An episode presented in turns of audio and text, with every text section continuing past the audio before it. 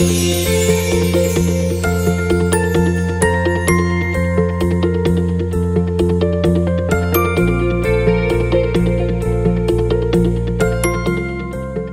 मंडळी. मी Kavita Vartak travel tales by Kavita या माझ्या पॉडकास्ट चॅनलवर तुमचं सहर्ष स्वागत.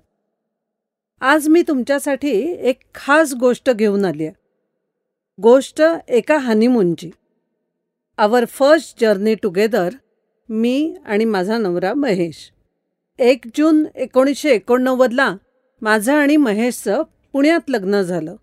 पाच जूनला डोंबिवलीला आमचं रिसेप्शन आटोपून आम्ही दोघं आणि महेशचे तीन मित्र आणि त्यांच्या बायका असे हनीमूनला गोव्याला जायला निघालो. मित्रांबरोबर हनीमून तर हो.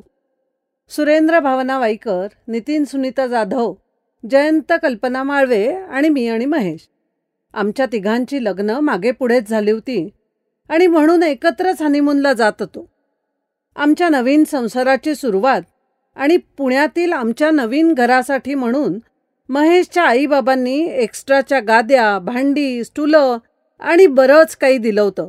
कारण आम्ही आमच्या प्रायव्हेट गाडीने गोव्याला आणि तिथून परत आमच्या राहत्या घरी पुण्याला जाणार होतो.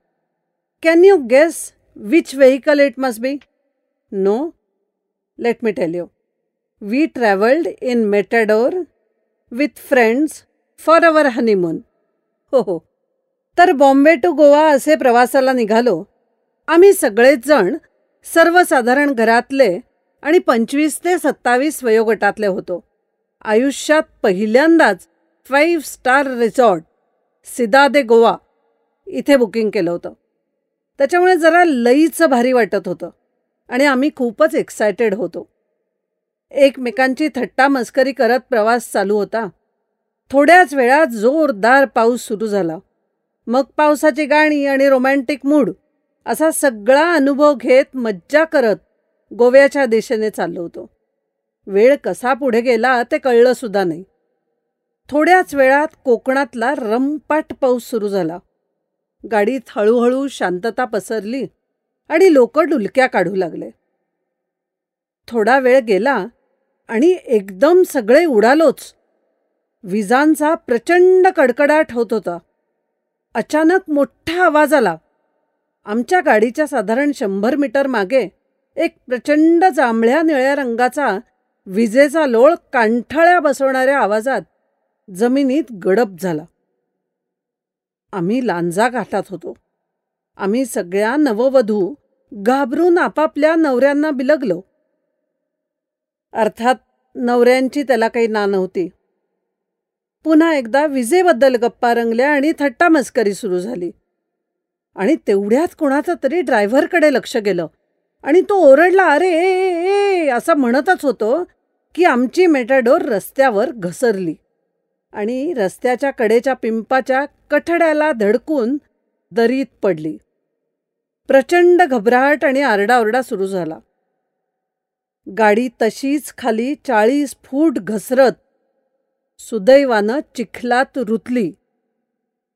परत एकदा प्रचंड आरडाओरडा कोलाहल आणि प्रचंड घबराहट सुद्धा. अंधुकसं आठवत आहे पण आम्ही सीटच्या बाकडांवर शिडीसारखे पाय देत गाडीच्या मागच्या दरवाजाने कसेबसे बाहेर पडलो. कारण गाडी डाव्या बाजूला कलंडली असल्याने त्या बाजूने दरवाजा उघडूच शकत नव्हतो. बाहेर पाऊस तर भीषण कोसळतच होता. कल्पनाच्या पायात ॲम्प्लिफायरच्या बॉक्सचा कोपरा रुतला पण ती खूपच धीराची हो. तिने हू किचू सुद्धा केले नाही. सगळेजण खूपच घाबरलो होतो. मीही गाडीतून कशीबशी बाहेर पडले. बाहेर पडले आणि महेश कुठे आणि कसा आहे हे शोधत होते. आमच्या बाकीच्या जोड्या दिसल्या मला पण तो कुठेच दिसेना. अर्थातच खूप घाबरून गेले. आणि तेव्हाच लक्षात आलं माझं नवं कोरं मंगळसूत्र तुटून पडलं होतं. हिरव्या बांगड्याही फुटल्या होत्या. सॉरी वाढवल्या होत्या. ते बघून माझी तर अगदी अलका कुबल झाली. भोकाड पसरून रडायला लागले मी. तेवढ्यात जयंताचं माझ्याकडे लक्ष गेलं. आणि तो म्हणला अगं महेश ठीक आहे आणि तो पुढे जरा ड्रायव्हरकडे बघतोय. हुश्य झालं. पण तेव्हाच हा अंदाज आला की आपला नवरा सार्वजनिक काका आहे. आमची गाडी तर अगदी मोडीत निघायच्या लायकीची झाली होती. ड्रायव्हर जखमी झाला होता आणि महेश त्याला बाहेर काढायचा प्रयत्न करत होता. ड्रायव्हर बाहेर आला आमच्या संसाराचं सामान तिथेच टाकून देऊन बॅगा आणि आम्ही चिखल तुडवत भर पावसात दरीतून वर आलो. रस्त्यावर गाडी थांबवण्यासाठी खूप प्रयत्न केले पण आमची आणि गाडीची अवस्था बघून कोणी थांबेच ना. शेवटी सुनीतानी शक्कल लढवली. सगळ्या बायका हातात हात घालून रस्त्यावर उभ्या राहिलो आणि एका एस टीला थांबायला भागच पाडलं. त्या बसने लांजाला पोचलो. एका भयंकर हॉटेलमध्ये सामान ठेवून सिव्हिल हॉस्पिटल गाठलं. कुणीही नव्हतं तिथे. नक्की आठवत नाही पण महेश गावात जाऊन डॉक्टरला सायकलवरनं डबल सीट घेऊन आला होता. भावना तर एकदम गप्प होती. थोडक्यात बधीर झाली होती. आणि आम्ही सगळेच जण खूप घाबरलोही होतो. आता परत पुण्याला जायचं का पुढे गोव्याला जायचं? यावर प्रचंड उहापोह चर्चा सुरू झाली आणि सर्वानुमते पुढे गोव्याला जायचं ठरलं. आम्ही लांजा या गावी एका लॉजमध्ये थांबलो. त्या गावातलं ते एकुलतं एक लॉज. त्या लॉजचा साधारण अवतार पाहून रात्री मुक्काम हलवायचा असंच ठरलं आणि अक्षरशः सगळं सामान डोक्यावर घेऊन भर पावसात चालत लांजाच्या बसस्टॉपवर पोचलो. धुआधार पाऊस चालूच होता. संपूर्ण भिजलो तो हे सांगण्याची काही गरजच नाही. सगळं गाव अंधारात दुपारपासून विजेचा पत्ताच नव्हता. दास फोडून काढत होते.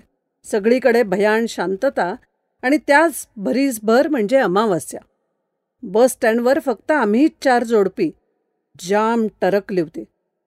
तसंच देवाचं नाव घेत बसलो होतो आणि साधारण तीन ते चार तासांनी बाराच्या सुमारास एकदाची बस आली. गोव्याच्या दिशेने प्रवास चालू झाला आणि आम्ही जरासे रिलॅक्स झालो.